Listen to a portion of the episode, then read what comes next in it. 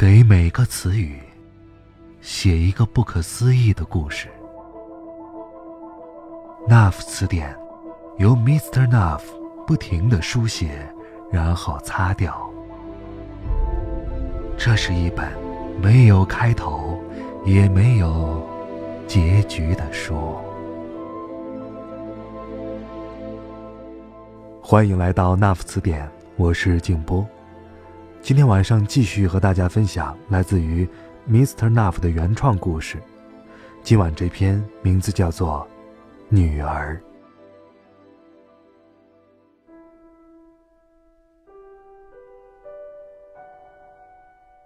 瑞士回国的飞机上，马歇尔又遇到了李莎。李莎是北京人。其实，也不是遇到，而是两个人约好的。李莎跟马歇尔认识三年了。马歇尔每年三月底去瑞士参加巴塞尔钟表展，那是一段非常忙碌的时光，既要应付瑞士的老板，又要跟全球各地，啊，当然主要是中国大陆的记者和买表人打交道。他这一趟一般需要一个月的时间，半个月工作，半个月带着李莎游欧洲小镇。三年前，李莎凭职业习惯一眼就看出了马歇尔的身份。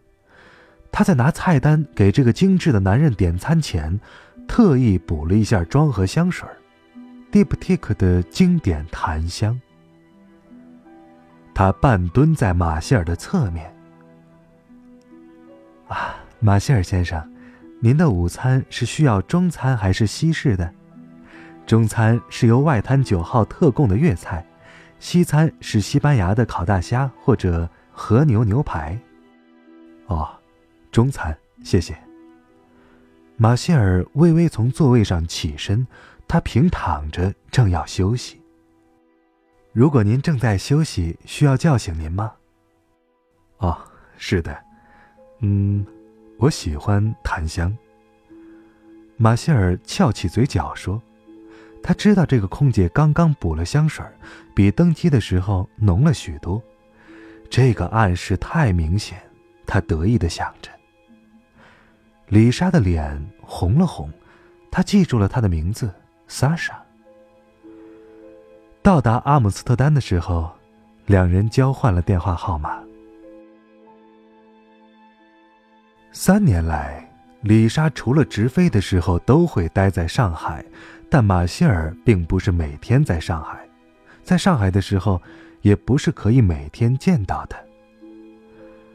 马歇尔已婚，在腕表行业，马歇尔是唯一一个中国大陆做到全球 VP 级别的人。外国老板们一直认为中国大陆的消费者只会买劳力士、欧米伽和卡地亚，所以对于中国市场。一直抱着鄙夷的态度，但马歇尔用了一年的时间，就改变了大牛中国市场在全球的地位。目前，大牛中国市场已经牢牢占据了前三名，并且很快将要超越日本市场，尤其是春宫三问款，国内价格已经炒高了一倍。马歇尔因此是腕表行业的骄子，也是明星级人物。马歇尔的太太顾意是高盛的高级投资经理，聪明、干练、漂亮。他们的女儿综合了父母的优点，读世界外国语小学二年级，小校花、小学霸。这一对母女就是李莎的竞争对手。她要从他们那儿争取一点马歇尔的时间，太难了。飞机抵达浦东机场的时候是中午一点多，马歇尔直接在机场边上的希尔顿酒店住了下来。半小时后，丽莎就跟了过来。马歇尔紧紧抱住丽莎，就像抱着一个柔软的梦。萨莎，我们下个月可以去日本。去看人还是去看樱花？呵，的确人太多了。如果你有时间的话，陪我去一下泸沽湖吧。”“好啊。”马歇尔随口答应，并没问为什么。丽莎戴上宝格丽的项链，她全身的肌肤白里透粉，蓝色的项链看起来就像星星在夜空中那么孤独。这一刻，马歇尔是有些感动的，他觉得自己挺对不起这个女孩的。他甚至不知道她的年龄，只知道每年五月初是她的生日。他会一直跟她在一起吗？或者，他内心里一直希望他有一天，突然自己消失了。我喜欢这个项链，谢谢你。丽莎妩媚的浅笑着，半转身说：“她的乳房坚挺的在阳光下抖动了一下。”故意在新加坡开会。他发了个信息给马歇尔：“你明天接一下女儿吧。”女儿在钢琴方面的天赋让马歇尔惊讶，他和顾意都没有音乐细胞，但女儿从三岁第一次接触钢琴就入迷了。她的小手指就像钢琴的灵魂一样，所有见过的弹琴的人都被震撼了。教她的老师。多次跟马歇尔夫妇表达出要让她专项发展的意思，但夫妇二人更崇尚自由培养，更想让她慢慢的去发展。女儿却更加突破性的无师自通，甚至自己写出了曲子。李莎有一次以马歇尔员工的身份照顾过女儿一个周末。他对小女孩的音乐天赋和乖巧伶俐赞不绝口。他说：“我有个这样的女儿就好了。”这句话听起来像是暗示什么。丽莎很聪明，他从来不问马歇尔的时间，也从来不会明示或暗示马歇尔应该给他一个身份。他看起来就是一个无害的性伙伴，一个红颜知己。他有的不只是外表和身体，而且还有内涵。他的特长是观察。故意一周后回上海，他看着马歇尔跟女儿玩乐高，自己坐在阳台上喝咖啡。突然想起了什么，Darling，我在新加坡碰到海德格斯了，他对你的评价。真是很高啊！马歇尔背对着他。也许吧，他对每个人的评价都很高。海德格斯是大牛的现任掌门人。马歇尔知道，故意的潜台词是想说：“我知道你在瑞士只待了半个月，还有半个月的时间，你在干嘛？我也知道。”跟故意的婚姻关系，就像跟一个高段位的棋手交锋，他总是站在主角的地位来审视着马歇尔，而且以每一次都能够识破马歇尔的一些破绽而感到兴奋，而马歇尔呢，不断的成长。马歇尔刚刚从加拿大回国的时候，进入 Richmond 负责市场业务。一家著名的时尚杂志社的服装主编试图挑战故意的地位，马歇尔也被这个动如春雷、静如潭水的女人所吸引，两人飞到香格里拉谢绝人事消息。一个月后，马歇尔准备悄悄回上海处理辞职事务，跟女主编筹谋新的生活。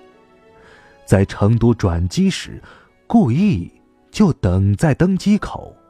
他平静但坚决地说：“我怀孕了，我在上海等你。你在飞机上，有两个半小时的思考时间。”女儿的降生缓和了马顾二人的关系。故意具有职业女性的精明，也不乏优雅女人的魅力。她在职场上的风头不亚于马歇尔，而一个漂亮女人的升迁，总是令人有些不安的。马歇尔开玩笑的时候会提到这一点，故意微微一笑。放心吧，我不是女主编。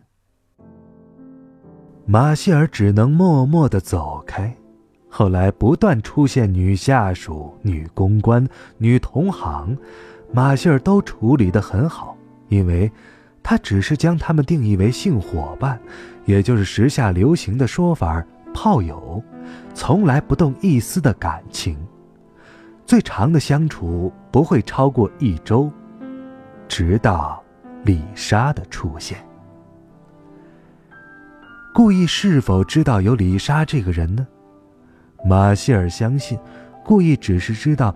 他从来没有断过女人，却不知道有李莎这样一个固定的角色，否则，他怎么会放过她呢？故意今天的表现有点反常。等女儿睡了之后，他开了一瓶 Mocha，跟马歇尔对酌。关于女儿的教育，你有什么打算吗？你是指钢琴还是其他？马歇尔玩着手机上的一个在线游戏。我是说全部。我想给他请家庭教师。跟人说话的时候，请不要玩手机。这是故意的特点。其实，他对一件事情已经有了自己的决定，但一定会拿出来跟马歇尔商量，最后。用他的逻辑来征服对方，满足的执行着自己的计划。马歇尔放下手机，把杯中酒一饮而尽。好啊，说说你的计划呗。我是在跟你商量，当然要听你的想法了。听马歇尔说出想法，然后一条一条反驳掉。是故意的另一个乐趣。这个，我还真有想法，不过，准确的说，不叫想法，应该叫决定。马歇尔给自己又倒了杯酒，端在手上，带着微笑说：“马歇尔职场上养成的习惯是。”当他要说出一个重大决定，并准备打击对方时，他的嘴角一定是带着微笑的。我的决定是，我会带着孩子去北美生活。本来这个决定是放在明年执行的，现在你既然要推出你的计划，我想，我可能会提前安排吧。你在新加坡碰到海德格斯，也许他没告诉你准备把我调任北美的事情。马歇尔说了一半，他注意到顾意眼中透出的愤怒。你没有权利一个人决定他的未来吧？当然，就像你也没有权利一样。马歇尔说。而且，我已经决定了，剥夺你对他所有的权利。我决定跟你离婚，而且我会得到女儿的监护权。哈哈，故意完全不屑一顾。哈，离婚，监护权？你以为这是在给你的区域代理下销售任务这么简单吗？还是跟你那个空姐订个山顶酒店那么随意？一瞬间。马歇尔有点慌乱，他果然还是知道丽莎的存在。他啜了一口酒，马上坚定了决心。我会让律师跟你谈细节，我们之间已经没有必要再继续羞辱和攻击。只是，我唯一提醒你一句：女儿虽然不是我亲生的。但是，马歇尔停顿了一下，他看见顾意的脸有些扭曲，也许是酒的原因，他的眼睛有些发红了。我必须，而且一定会得到他的监护权。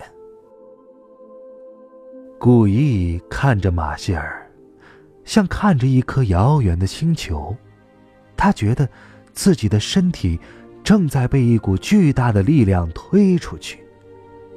而他的身体变得越来越轻。他看到自己躺在一架三角钢琴上，那个苍白的钢琴师正在亲吻着自己的手指和耳朵。三个月后，马歇尔收到李莎发来的消息：“我在泸沽湖。”马歇尔这才意识到。他已经很久没有见过李莎了。他带着女儿到了成都，把女儿放在一个朋友家里。泸沽湖的夏天很热，马歇尔到了酒店，却没有见到丽莎。丽莎留了一个纸条，纸条上只有简单的一句话：“你还记得杂志社的女主编吗？”